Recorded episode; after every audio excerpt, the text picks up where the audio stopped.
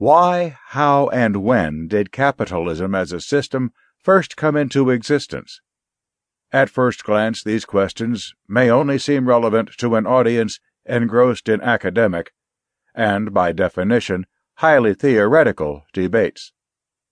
They are questions that certainly preoccupied the founding fathers of the academic disciplines that emerged in tandem with modernity itself.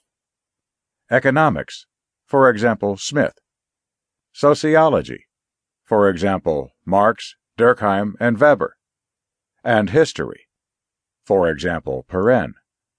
A study of the origins of capitalism and the rise of the West also tends to be polemical. Indeed, over the last two centuries, various university faculties have found themselves embroiled in debate over whether capitalism can only be understood by studying the market as economists advocate, or whether one must also look at its links with sociology, political science, and history. As David Landes recently reminded us, the answers to these questions can also have profound contemporary implications. Namely, why is it that only a few in the modern world are incredibly wealthy, while most are utterly impoverished? Modern day policies advocated by the World Bank and the IMF cannot be understood without putting the origins of capitalism into their proper context. Only by understanding why and how a certain area of the world became capitalist, while other highly successful civilizations in South Asia, China, or Northern Africa did not, can one understand the present situation and only by understanding how, many centuries ago, a certain area of the world grew wealthier, can one begin to grasp how systematic policies of capital accumulation were derived from core countries' continuous processes of colonization, exploitation, and domination of the periphery.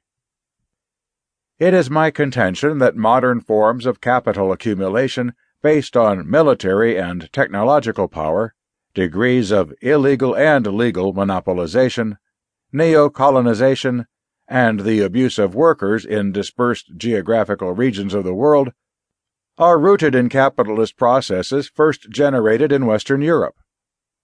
While many contemporary historiographies engage in a systematic rejection of all theoretical approaches, I attempt to deconstruct the traditional historiography of Orthodox Marxism the Smithian modernization theory, and part of world system theory, and in the process try to present a coherent argument as to why, since the 13th century, a minority in a small area of the world has been able to enjoy the fruits of others' labor and natural resources. By engaging in a systematic, interdisciplinary, and comparative analysis of the developments and social structures in Europe, China, South Asia, and northwestern Africa, when normally only the narrowest of all historical approaches are routinely rewarded and recognized, it is hoped that this study will contribute to a small but growing field in world history while revalorizing economic history, which has been in crisis for some time now.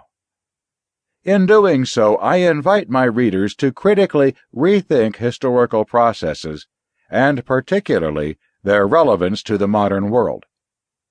After all, how we envision and interpret the past has tremendous ramifications for how we imagine the future.